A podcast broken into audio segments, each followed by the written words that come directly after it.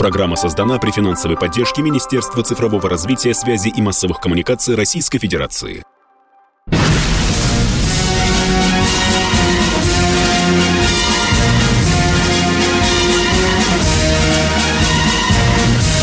На радио «Комсомольская правда» военное ревю полковника Баранца. Здравия желаю, дорогие радиослушатели, читатели, ютуба, зрители «Комсомольской правды». Мы начинаем. Как всегда, я говорю, что военное ревю – это не только полковник Баранец, но еще один полковник, и вы его знаете. А это Михаил Тимошенко. Тимошенко. Здравствуйте, Здравствуйте, товарищи. товарищи. Страна. Страна. Слушай. Слушай. Приветствуем всех, Четлан. Громадяне. Слухайте сводки Софинформбюро. Поехали, Виктор Николаевич. Дорогие друзья, тот, кто многие годы уже слушает военное ревю, тот не даст нам собрать. Мы стараемся не забывать исторические корни родной армии, родного флота. И потому сегодня в первых строках нашего военного ревю мы прежде всего поздравляем подводных волков российского военно-морского флота. Сегодня день подводника.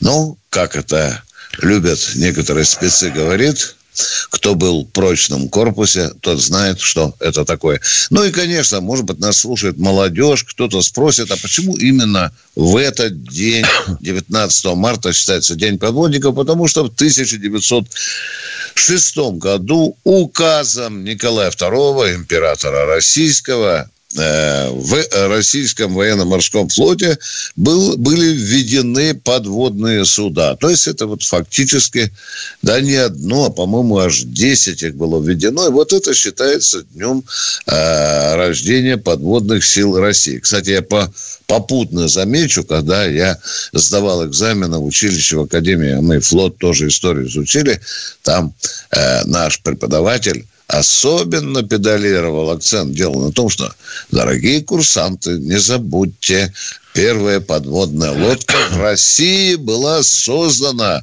в 1903 году. И Россия вообще первая в мире обзавелась подводным флотом. На этом я заканчиваю свое вступление, потому что сегодня у нас есть дежурный. Пусть он сейчас тут вот перед вами отчитывается, что он там придумал. А я его хочу спросить по теме. По теме. Миш, уже скоро месяц идет операция. Правильно я говорю? Да. А, да. А что ж продолжают долбить и Донецк, и Луганск, и Горловку. Может, у тебя есть мысли на счет? Пожалуйста, а как, я а как, а как не долбить-то? Иначе Давай. бы мы туда не пришли. Самая Ну, простая мысль, которая первой на- напрашивается, это же как готовились разваливать ЛДНР, если мы до сих пор не можем подавить огневые средства противника, сосредоточенные напротив Донецка и Луганска. Ну и дальше, вдоль по границам, что на юг, что на север. Напомню, что Мариуполь-то ведь поначалу тоже вошел в состав ЛДНР. И тут же в июне его оттяпали и вернули в первобытное состояние подчинения Украине. Так вот, хотел бы сказать, а точнее спросить. Вот если бы вам поставили задачу а, загрести под украинское крыло территорию, ну, примерно 400 километров на местами 90, местами чуть больше, в глубину. А команды вперед не давали. Вы бы чего делали с войсками? И с теми, кого можете загрести на фортификационные работы. Они же иначе все э, дуром могут спиться, дисциплину позабыть. Вот давайте их заставим работать. И заставили. Там создан укрепленный район. Насколько укрепленный? А вот давай посмотрим. А, классика. Давайте его разделим пополам контратакующим ударом. Ударом на горловку. И будем по частям грометь. Замечательно. Первый день наступления, по-моему, 7 километров. Второй, уже меньше. На третий день победно докладывали о том, что продвинулись на километр. То есть какая плотность обороны у противника и как ее приходилось прогрызать в лучших традициях Великой Отечественной войны. Еще раз повторяю, в лучших традициях Великой Отечественной войны. Все то же самое. И примерно такие же темпы наступления. Но есть только в первый день отличились. А почему? Да потому что на каждом шагу доты, дзоты. Ну, ладно бы я понял, если бы делали из э, деревянных срубов. Бетонные сооружения, бетонные, пристреляны каждый метр. Иначе какого хрена там 8 лет сидеть? Да, естественно, со скуки и пристреляешь. А тебе еще по башке настучат и скажут, Мудель, если ты этого не сделаешь, вот тут вот придут сепары и убьют тебя, идиота. Но перед этим распнут на, на стене, будут мучить, терзать, рвать тело твое белое. Вот давай, давай. Да, мне приходилось бывать в укрепрайонах на Дальнем Востоке. И я помню, как командир отделения скомандовал пулеметчику э, ориентир 2, короткую. Тот шарахнул, и в 400 метрах, в 400 метрах от амбразуры исчез кустик.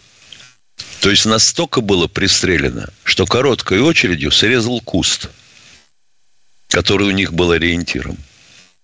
И здесь все то же самое. Ну хорошо, это огонь из легкого стрелкового вооружения. А давайте посоображаем, э, кто же все-таки шарахает так, что то в Луганске, то в Донецке, то в каком-нибудь еще населенном пункте погибают женщины, дети, старики. А это артиллерия. Там была полоса в 15 километров, разделяющая вроде бы их серая зона. И где она теперь? А нет ее давным-давно. Потому что ее преодолели, а артиллерию-то никто же не вытаскивал. Она у них между жилыми домами попрятана. Но это же ладно. Но артиллерия, ну, на 30 километров дальность максимум бьет, но все равно по Донецку достает и по Луганску тоже. А это проклятая точка У, которая летает на 120. Вот интересно, а что, разведка не знала, что у противника такая есть? Когда, как же она тогда велась, эта разведка? Вот что удивительно – а то, что у них этих точек, как грязи, тоже известно было. Но, значит, их подтаскивают туда. Значит, до конца не блокирован район. Получается так. И уходить они, естественно, не спешат. Потому что если они оттуда уйдут, то группировка 70-тысячная, которая сейчас сдерживает и силы ЛДНР, и наши тоже, она исчезнет. Их будут громить в поле – где склады уже побиты, уничтожены, техника, э, хотел сказать, знищена. Ну, и они будут там босиком бегать в полях, а их будут громить с воздуха и расстреливать с тыла. Не, этой группировке отход командовать ни в коем случае нельзя. Вот пусть они обстреливают ДНР, ЛНР, а эти вот москали, пусть тут победные свои реляции штампуют по телевизору – мы им YouTube еще отключим. И вот, вот, вот, вот разоблачим кровожадность э, путинского режима. Не, ребята, к сожалению, так быстро не делается это дело. Это практически то же самое, что штурм линии Сталина под Киевом. И немцы этот штурм проводили несколько иначе со штурмовыми группами, и не считаясь с потерями. А мы не должны, по идее, потерять жизнь ни одного бойца. Ни из корпусов народной милиции Донбасса, желательно и своих тоже. Точка. Полковник Тимошенко доклад закончил. Малость потерпеть придется. А что касаемо флота, так скажу. Как мне объяснял один товарищ, который всю жизнь проходил в черной форме, флот – это религия, а подводный флот – это секта. Воен... Военное ревю «Комсомольской правды» в эфире радио «Комсомольская правда». С вами полковник Баранец Тимошенко. А Катенька нам подсказывает, что кто-то уже дозвонился, да, Катенька? Юрий из Химки. Внимание. Здравствуйте, Юрий. Э, добрый день. Э, что можете сказать по поводу такого оценочного мнения? События на Украине есть прикрытие того, что при помощи Набиулиной Путин подарил врагам России 300 миллиардов. Оставайтесь, Понятно. пожалуйста, Юрий на связи. Симок. Оставайтесь на связи, потому что мы сейчас уйдем на коротенький перерыв и внятно ответим вам на ваш вопрос, уважаемый Юрий. Перерыв. Если тебя спросят, что слушаешь, ответь уверенно. Радио «Комсомольская правда». Ведь Радио КП – это самые оперативные и проверенные новости.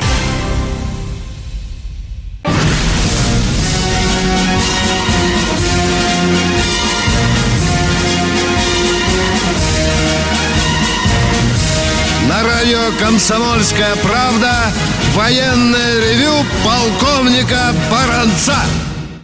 Так точно, дорогие друзья. Рядышком с полковником Баранцом, как всегда, полковник Михаил Тимошенко. А у нас Юрий только что из Химок интересовался нашим златом. Ну, Миш, что мы ответим уважаемому Юрию? О том же, что а? отвечали и до этого. Mm. О каком золоте речь, уважаемый Юрий? Это то золото, которые добыли наши золотодобывающие компании. Вот на приисках, на Дальнем Востоке, на Колыме, да? в Сибири. Ну, переплавили его, ну, на афинажных заводах, довели до нужной чистоты и сказали, а, госпожа Набиульна, вот мы по закону обязаны это золото продать. Покупайте его у нас – а, подумала госпожа Набиулина, это значит, мы сейчас купим у них это золото, оно у нас ляжет в Гохране, и что мы от этого получим?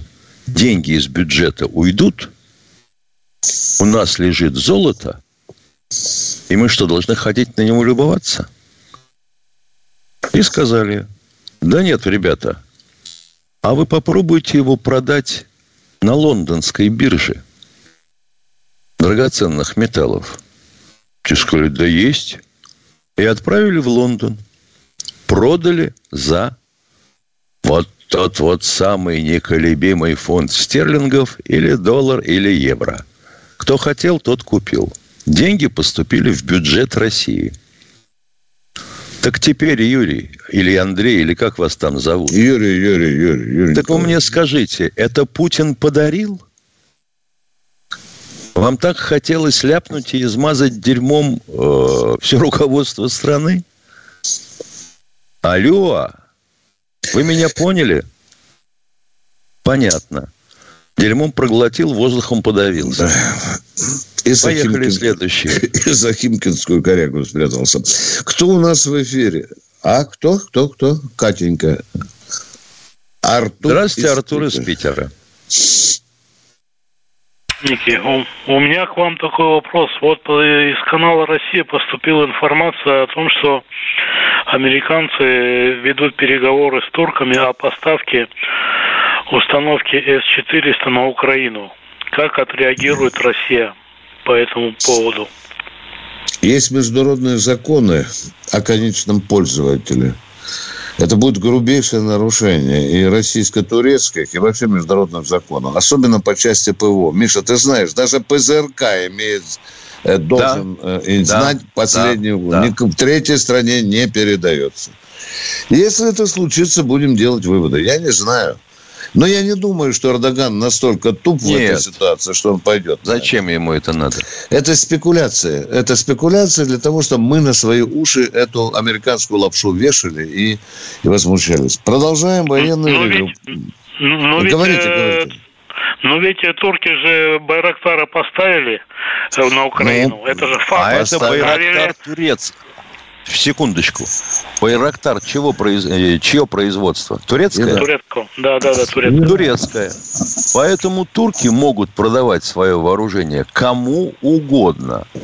А вот если они купили что-то со стороны, ну то есть у России, то в контракте записано, кому это оружие может принадлежать и кто им может пользоваться. То есть конечный пользователь.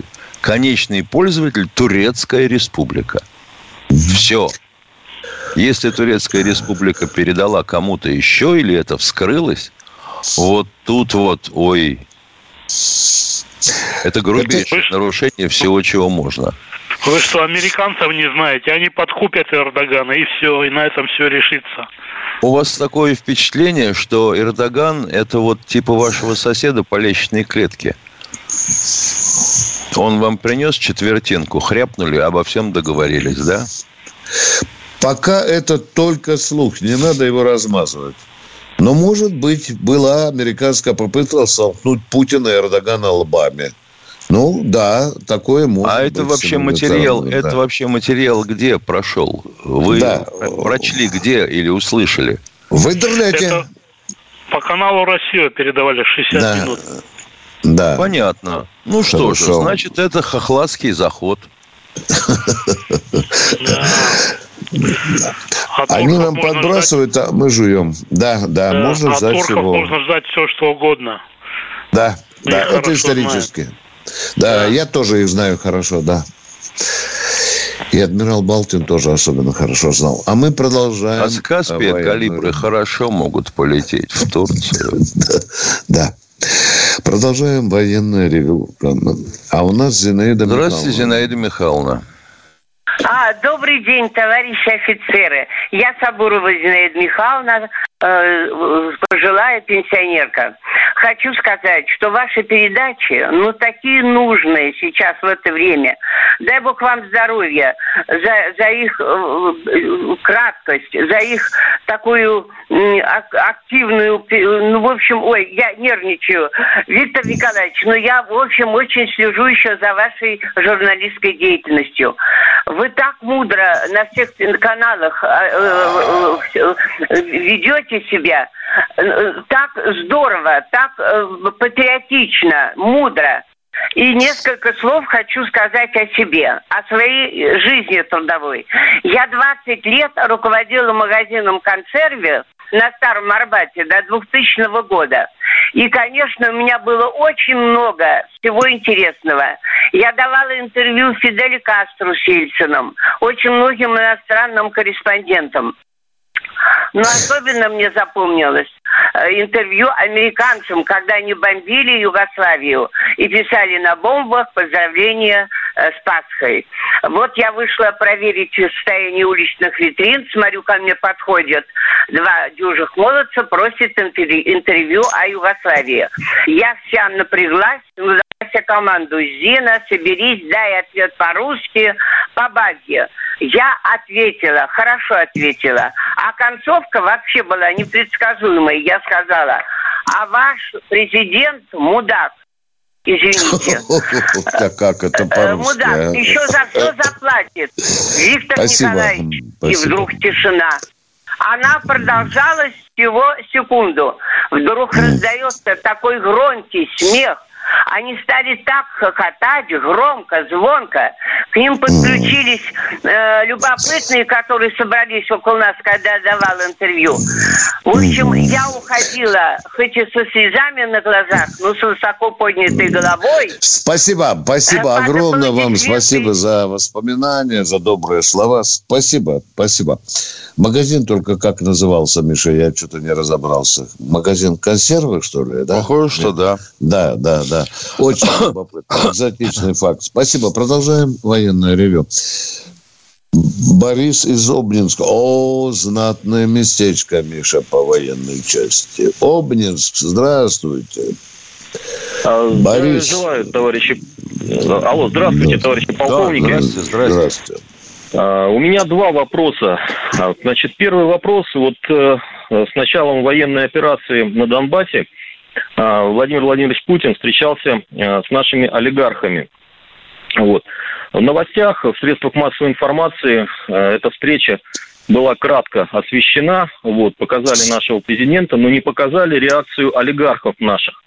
Вот. Э, мне бы вот хотелось Не, узнать, одного все-таки вообще... показали. Одного показали. Ладно, потом поговорим. Продолжайте, продолжайте. Э, мне бы хотелось показать, каков... хотелось бы спросить, какова вообще вот реакция олигархов, как они восприняли это, и способны ли они вообще оказать помощь вот э, в, данном, э, в данной ситуации, вообще в труд, такой трудный для нашей страны время. И второй Отличный вопрос, вопрос, это первый вопрос. Олигархи первый вопрос. И второй, пожалуйста. Да, да. это первый да. вопрос. И второй вопрос да. у меня. Э, я вот, может быть, упустил, но вот передавали тоже в новостях, что готовы к нам на помощь выехать 16 тысяч добровольцев из Сирии. Вот э, скажите, они выехали, они участвуют уже в специальной операции? Вот, вот так, у меня два вопроса. Миша, какой ты выбираешь вопрос, олигарх или Сирия? Да какая Давай. разница? Давай, отбери. Как я, как я понял, сирийцы еще билеты не купили. Да, да, и не только сирийцы, внимание, Миша, ответим человеку, скажем, да? Хорошо, откроем карту. Еще наши Дорогие товарищи Центральной Кавказской Республики тоже готовы подъехать. Да, да, да. Миша, так ответили, да. да. Тимошенко вам ответил на вопрос. Давай, Миша, теперь начинай про олигархов, а я... Ну, а за, про олигархов за, чего говорить-то? Да. Им же главное, чтобы, э, ну так, в доступной форме выражаюсь, э, не падала цена того имущества, которым они распоряжаются – и чтобы это имущество, а его теперь называют активами, приносило им деньги. А у них все может, ну не все, не все, но порушится в том числе. И Путин предупредил, чтобы они не вздумали страну на попа ставить. На всякий случай. Да. Путин мудро предвидел – что эти баблонасосы ведь хуже начнут работать, если начнется военная операция. Они, конечно, недовольны. Он их строго предупредил. А возможно, ребята, и придется чем-то поделиться. Я вам грубо говорю так, не, потому что не все могу сказать. Вот такой был разговор. Если тебя спросят, что слушаешь, ответь уверенно. Радио «Комсомольская правда». Ведь Радио КП – это истории и сюжеты о людях, которые обсуждает весь мир.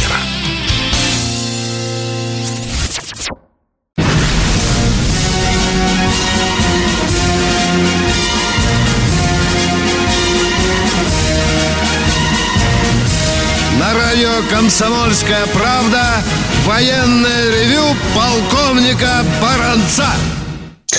Вас в эфире ожидает и полковник Михаил Тимошенко. Позвольте пару мыслей. Вот вы слышали в начале передачи, Михаил Тимошенко говорил об укреп районах, да? И только что наш диктор передал о том, что ВКС как раз и долбит эти опорные пункты. Ну, еще, отвечая тому товарищу, который спросил про олигархов, да и вообще про публику, которая недовольна операцией. Я старый солдат, и я не знаю слов изысканных, изысканных слов любви. Я должен сказать только так.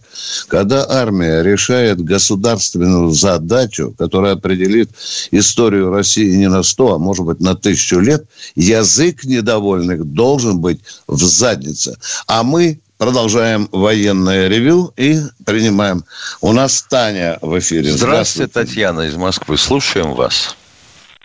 Алло, здравствуйте, Татьяна. Здравствуйте. Алло. Значит, а я, я а я Витя, спросить, да. насчет, значит, государственного переворота на Украине. Почему мы так мало значит, обращаем на это внимание? А ведь на самом деле мы видели на Украине, как выращивалась пятая колонна, и в результате госпереворота она пришла к власти, и все. Фактически сейчас вот, вот эти все вот боевые действия, это вот последствия этого переворота. Мы видим, как, значит, если на Украине на базе преступности э, значит, э, вот эта вот пятая колонна предателей, формируется параллельная государственная структура, мафия, потому что если с преступностью не бороться, то она вырождается в мафию с фашистскими взглядами, параллельное государство. И вот это вот используется, приходит к власти. Там к власти, у власти на Украине мафия, и мы никогда не сможем побороть фашизм, если не уничтожим мафию. И вот смотрите, ну что, Миша, что правильные слова Татьяна Все говорит. правильно. Правильно, а, да. Но только в другой да. вопрос. Mm. Я бы хотел задать сам себе, наверное. Mm. А что Россия могла сделать? Или когда она должна была это сделать? Сразу и немедленно, как только почуяла, что там зарождается мафия – Сколько лет назад? Видите ли, вот тогда мы не могли это сделать. О. Но сейчас мы видели уже ситуацию в Казахстане, когда мы видим, что там есть преступность. Она, так сказать, доращивается при помощи исламского государства, уже до государственной Понятно, структуры. Татьяна, давайте про Украину. Татьяна. прийти к власти. Мы уже можем Татьяна. это сделать, потому что они фашизм выращивают. А мы это и делаем это сейчас вот такими жестокими инструментами. Татьяна, ну, ну, ну всем же очевидно. Мы упустили, упустили, Татьяна, Украину. Вот упустили сразу после распада но мы, мы, мы сейчас уже боремся не только за Украину, но еще и за наши бывшие азиатские республики. Вот, мы почему сейчас не ставим вопрос? Вот сейчас вот у нас боремся против биологического и химического оружия. Мы видим, что на почве это совершенно новое оружие на базе общественных наук. Понятно, государство... Татьяна, расскажите, что делать с Узбекистаном, который поддерживает Украину? А вот что делать? А вот как Объяснять, собирать конференцию, у них ну, внутри приводят к власти. И они сразу поумнеют. Узбеки сразу же прибегут к Путину, станут на Да, им надо объяснять, что происходит. Это а мы объясняем. Да они не тупые, узбеки. Они прекрасно понимают, что к чему. Но они Понимаете, играют свои врага выращивают внутри страны. То есть это, страны, это же внутри страны. Дорогая моя Таня, давайте заниматься путаницей. Давайте, внутри страны. Это, это пятая колонна внутри России. Да нет, ну давайте врага выращиваем. Когда где, в, как, сейчас в какой война стране? заключается в том, уважаемый, значит, э, Виктор, э, сейчас война заключается в том, что страну переводят на отсталую систему управления, на отсталое государство. Вы и о вот чем? Я вот не понимаю. Россию переводят... Какой, Внимание, Татьяна, остановитесь. О какой стране? О, о какой, какой стране вы ведете речь? Это и Украина, и Казахстан, это вот значит... Ой, мое, а я, например, подумал, а я, например, подумал, что вы говорите о России. Ой, и я тоже подумал, что вы говорите да, о России, на отсталые... Дорогая моя, это из заботы. Да, Татьяна, вы рассматриваете а Украину? А Татьяна, я говорю, вы рассматриваете Украину как задний двор России, да? Ну, просто вот так пришли, смели власть, Надо так и поехали, да? Народам, что происходит. Да 30 как лет объясняем, Таня. Таня, 30 лет в этим туполобым бандеровцам объясните. Москалим на ножи. Вот и вся идеология. Объяснять. 30 лет объясняем. Да Простите, только бандеровцев становится все больше и больше. а к народу. Да. Народ, а народ что может? Ё-моё. Да. Тогда а что давайте, а мы тогда давайте объяснять, что происходит. Во, в 1917 году большевики объяснили с помощью нагана и трехлинейки народу, у которого Простите, не было вот... ни нагана, ни трехлинейки. Чего не поняли-то? Есть исламское государство. Сейчас оно... Ой, ё-моё. Это уже другая тема. У вас каша в голове. Таня, давайте Это не другая. Да Это я говорю, вы сейчас метод. уже... Проис... Извините, бандеровцев, так давайте потопчемся на бандеров. Вы же все сюда забили, и Казахстан, и Узбекистан. Мы сейчас говорим об Украине. Должна быть дисциплина мысли и аргументов. Товарищи украинцы, вы находитесь под властью бандеровцев. Все, переходите на нашу сторону. Не объяснил, Таня. Все, вот сейчас меня слушает украинский народ. Все, сдавайтесь. Зеленский, уходи нахрен, давайте правительство нового доверия, да, и все. Таня, я объяснил украинскому народу, что война завтра кончится, что ли? Таня, это гораздо сложнее, чем вам кажется. Страна. Она это агрессии. Та... Таня, ну это же уже демагогия. Сегодня вопрос идет о том, что делаем конкретно мы. Конечно, мы допустили огромное количество ошибок. И за эти ошибки сейчас наш солдат вот исправляет их на передовой. Под Киевом, под Харьковом, под Мариуполем. Да. Зачем? Ну, вы понимаете, мы очень ловкие, чтобы установить диагноз. Миша, вот мы диагноз болезни мы всегда устанавливаем прекрасно. Как только доходит дело до лечения, тут начинается разброд и шатание. Мы умные, как Сара потом. Да. Дед, вы нам ничего нового не сказали. Понятно, что Украину упустили. Это наш большущий прокол. А теперь мы исправляем вот таким тяжелым образом ошибки. Михаил, ну что, послушаем еще кого-нибудь? А? Да, кто еще Давай. на связи?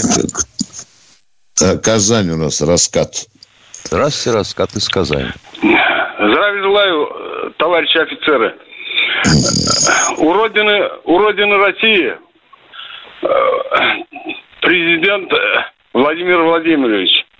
Почему О, нас... я не знал это. Ну, э, почему у нас Сатария тоже президент? Рустам Нургалевич опытный, умелый руководитель. Зачем это ему надо, непонятно. И потому что так хочет. Потому что он так хочет. Потому что он так хочет. Он не хочет подчиняться Российской Конституции или каким-то там другим законам. Не хочет. Но мы либеральные люди в центре, чтобы не возбуждать татар, да, мы решили, ну, хочется, называй себя хоть, хоть царем Татарстана.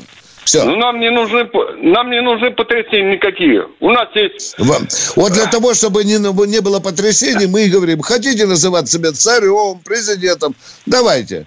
Хотя это, конечно, Владимир нарушение Влад... Конституции. Владимир да. Владимирович, вытащил из глубокой ямы Россию. Он наш президент. Вот так. Понятно. Совершенно верно. Да. Спасибо за звонок. За уточнение, да. Кто Путин, еще у нас немного Путин, то наш президент. остается. Здравствуйте, Александр из Кемерово. Да-да, товарищи офицеры, добрый день. Да. Добрый. Вопрос такой, вот я, это вот, может быть, вы, ну не то, что я, в принципе, все это представляю. Я служил в 79-81 в погранвойсках. Там, да. У меня было оружие личное, это пулемет 5.45, автомат этого со складывающим это, ну, э, Так, как понятно. Да, Кто да. вы, какое у вас вот, оружие, да. понятно. Вопрос. Вот насколько вот сейчас оно используется, вот у меня, меня интересует. Вот, ну, вообще, и то, и другое оно... используется. Оно оправдало себя. Вот я просто, ну, я оправдало. служил. Вот, потому оправдало, что... оправдало. Да, вот, а на сколько процентов у нас сейчас это в армии вот это вот 5,45 вот это э, автоматы, пулеметы? Примерно. Автоматы все 5,45. Ну как, ну 7,62, как они лучше или как? И если палки, говорю вам, а у нас Вообще говоря, Витя, вот не надо, не надо людей сбивать с панталыку. Да-да. У нас калибр автоматического оружия 5,45 личного. Есть ну, пулеметы вот, под калибр 7,62. Да, это я и говорю, что есть разные калибры, да. Ну что? Там ну, винтовочный патрон, там совсем другой патрон. Какой? У меня, я сержантскую школу закончил, у меня э, там пулемет. Все был, понятно. Сержант. Все понятно. Ну, да, Будьте любезны, знаю, какой еще говорю. вопрос у вас есть? Нет, все нормально. Спасибо большое. Да, да, все. Дай Бог вам здоровья. Спасибо. Спасибо. Кто, Кто еще на связи у нас? Белгород. здравствуйте, Михаил из Белгорода. Здравствуйте. Вот я хотел бы два вопроса сразу я два вопроса сразу задам, а вы ответите потом.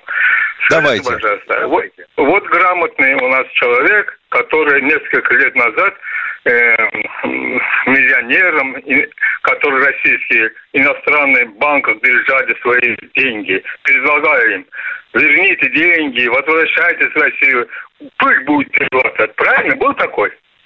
Судиться будет, был, когда был такой призыв. Посадить. Был такой призыв, да, точка. Да. В чем а суть почему вопроса? наши 300 миллиардов теперь прифукули? Как это могли? Значит, вот, ё, вот ё-моё, ваши 300 миллиардов никто не брал. Не наши, я имею в виду После, после перерыва мы продолжим. Не уходите со связи. Да, не, не ухожу, я буду стоять ждать. Да, оставайтесь в эфире, поговорим еще. Это очень любопытный вопрос. Перерыв, Катенька, объявите, пожалуйста. Перерыв, дорогие друзья. Он будет коротким. Если тебя спросят, что слушаешь, ответь уверенно. Радио «Комсомольская правда». Ведь Радио КП – это самые актуальные и звездные гости.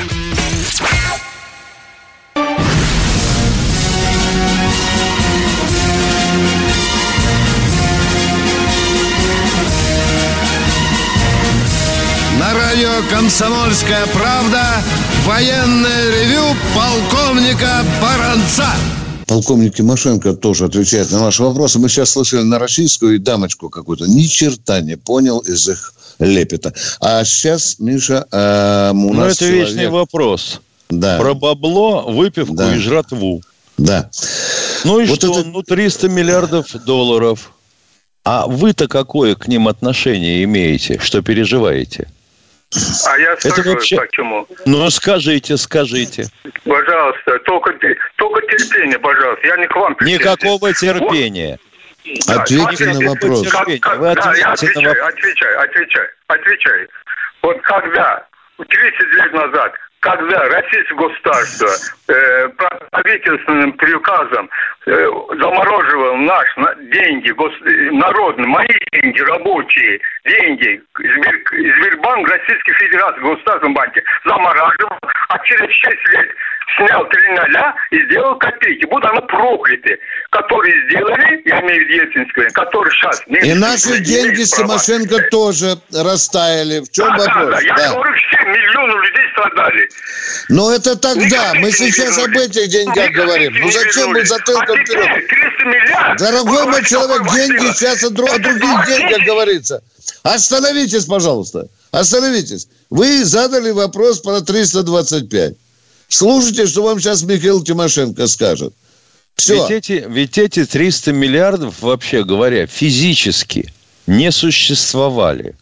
Это долговые обязательства американской резервной системы, которые обеспечиваются, если правду сказать, честным словом, мы их приобретаем, и все страны их приобретают. И сколько уже разговоров было о том, что не надо их покупать, это, ну их нафиг, это ненадежная валюта. Ну как?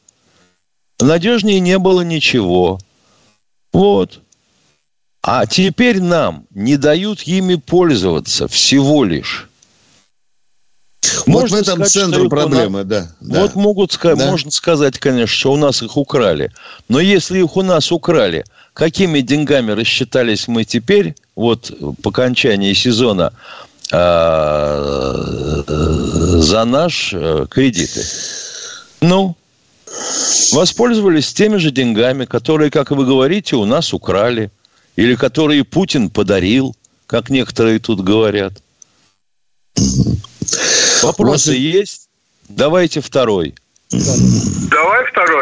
Вот я извиняюсь, вы не обижайтесь. Я- Это не лично к вам вопрос. Я имею в виду, вот украденные деньги у населения Российской Федерации в 92 году, которые, почему не возвращает? Вот все долги, царские долги, советские долги, Ё-моё, все эта передача называется «Военное ревю». Эта передача называется А, «Военное а- а ревю». я за 32 Пожалуйста, я 32 обратите... Вот 13 марта я обрадовался, как унизили Российской Федерации. Ниже плинтуса. Отняли 300 миллиардов. Молодцы. Как у нас обокрали. Но мы же вам говорим можем сейчас, доказываем, что ну, ну не отняли, ну не отняли пока. Может, даже отняли, еще разрыв. обокрали. Правильно сделали. Дай Бог им здоровья. Подождите, вот запретили доступ, хорошо, уворовали, может, закрыли Да, доступ, да, забороло. правильно сделали. Да, Вот 30 да. я хоть один обрадовался Так жизни. если правильно 13 сделали, то какого хрена вы возмущаетесь? Правильно сделали, я нас ограбили американцы. Молодец, дядя, молодец. Правильно сделали. Все, все, дайте другого. Виктор Николаевич, я не понял, это вопрос или это политический лозунг? Да, да, да, это куча это политических лозунгов. Это Правильно вы говорите, сделали американцы, что нас ограбили. Правильно, дядя, успокойся. Правильно, правильно, правильно. народ. Правильно, правильно, И правильно. вот теперь этому человеку надо дать номер комсомольской правды с подробнейшим разъяснением того, что произошло, и обязательством читать вслух, пока не проймет. Да. Поехали дальше, э, дорогие радиослушатели. У нас Сергей из Екатеринбурга. Екатеринбурга. Алло, здравствуйте. Здравствуйте, Здравствуйте. Виктор. А, в общем, дело в том, что разрушают, уничтожают, я имею в виду Украину, имею в виду Донбасс. А кто восстанавливать будет? Вот эти вот нацики, э, извиняюсь, пидоры и вся эта хрень они должны это все делать, писать на каждой э, табличке, где убили такого-то ребенка, такие-то э, точки, такие-то точки У и так далее. Кто это да, сделал? конечно, вы, вы правы. Все, извините, я вот этот вопрос вам хотел задать. Спасибо. Вы совершенно правы. Будут, будут пленные восстанавливать, тоже это тоже рассматривается вопрос. Правда, что там, Миша, сегодня генерал Мизинцев? При попытке прорыва из Мариуполя уничтожено 93 боевика. Это вот только что информация. Да им больше того, пришла. им предложили зеленые коридоры, выходите из Мариуполя. Да, да. А мы продолжаем военное ревю. И какие у кого еще вопросы, народ? Катеньке звоните. Ирина Здравствуйте, Ростов, Ирина из Ростова. Ростов Я Елена ну, не важно. Алло. Да, пожалуйста, вам можно, вам все можно. Доброе пожалуйста. утро, уважаемые коллеги. Я всегда слушаю вашу передачу с большим интересом. И всегда поражаюсь тем вопросам, которые задают вам слушатели. Вы знаете, меня очень волнует сегодняшняя ситуация. Хотя, конечно, возлагаем большие надежды на то, что ситуация переменится в нашу сторону. Даже не возлагаем, а уверены в этом. Очень переживаю за наших ребят, которые сейчас находятся на линии огня. Не способствует нам погода. Какой-то год очень холодный удался. И каждое утро встаю и молю Бога за то, чтобы скорее пришло тепло. Ну, в среду обещают уже тепло, и я думаю, что это поможет тоже нашим войскам. А еще меня очень волнует то, что наш народ превратился в обыкновенных обывателей. И когда я разговариваю ну, с окружением, то в большей степени люди опускают голову вниз и смотрят на бытовые какие-то проблемы. Они не понимают, что наша страна изменилась после 24 февраля, что теперь того образа жизни, который, э, ну, как жили люди, всего этого не будет. И надо понять, что это хорошо, что наша страна поднимется наконец с колен. Единственное, конечно, эм, э, у нас э, большой недостаток в том, что у нас нет идеологии. И в том, что, конечно, слабовата работа политруков. Я это ну, не как в укор, поймите меня правильно, просто я в свое время тоже служила и служила в политотделе. И поэтому мне тяжело. Но я надеюсь, и уверена, что наша страна поднимется с колен. Большое спасибо вам за передачу. Отсекайте простые вопросы, ненужные. Да. А вам спасибо за правильную постановку вопроса. И вот что же может сказать политрук, если партия ему ничего не подскажет? Получается, что канал «Звезда» завести гораздо дешевле, чем аппарат партполитработы. Вы сказали про политрука, уважаемый Ростовченко. Его в России нет, главного политрука. Ну, например, о том, о чем я тысячу раз говорил. Нет федерального органа, который бы занимался мозгами народа. Нет его, вы понимаете? Нет. А мы а сейчас потому, говорим... А его не может быть. Да, не да. может По- быть Потому идеологии. что нет идеологии. Ну, что Миша, ты хочешь? Пока никто же никто ж не может объяснить, куда мы идем.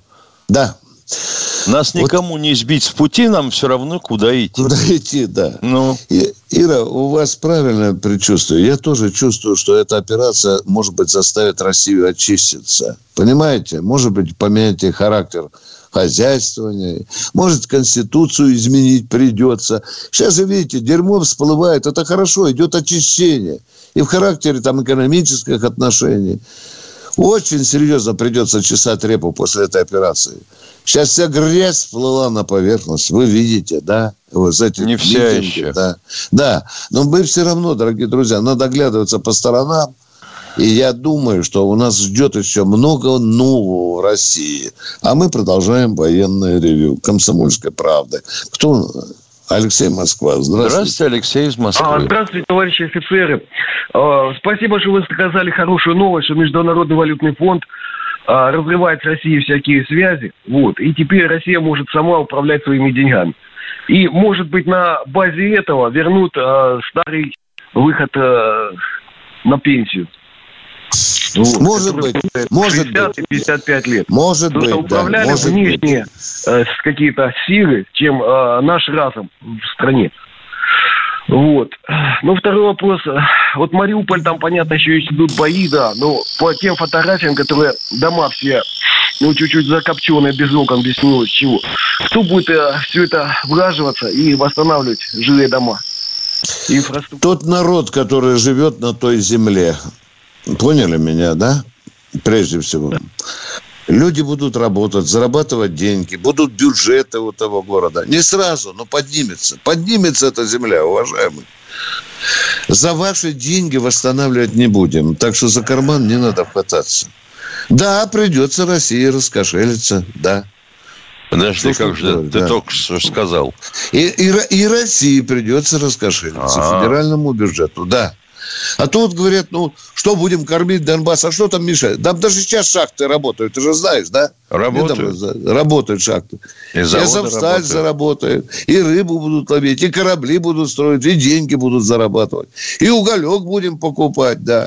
Прощаемся до завтра. завтра. У нас 15 да. секунд. Да. Прощаемся до завтра. В то же ну, время. Вы... Условия связи прежние. Номер телефона прежний. 8 800 200 да, ровно 9702. Ждем Баранец, вас завтра в 8. Да. Катюша прощаются с да. вами до завтра. В 8 утра звонить не, не, не позабудьте, пожалуйста. Завтра в 8 утра. Ждем ваших звонков. Пока. Программа создана при финансовой поддержке Министерства цифрового развития, связи и массовых коммуникаций Российской Федерации.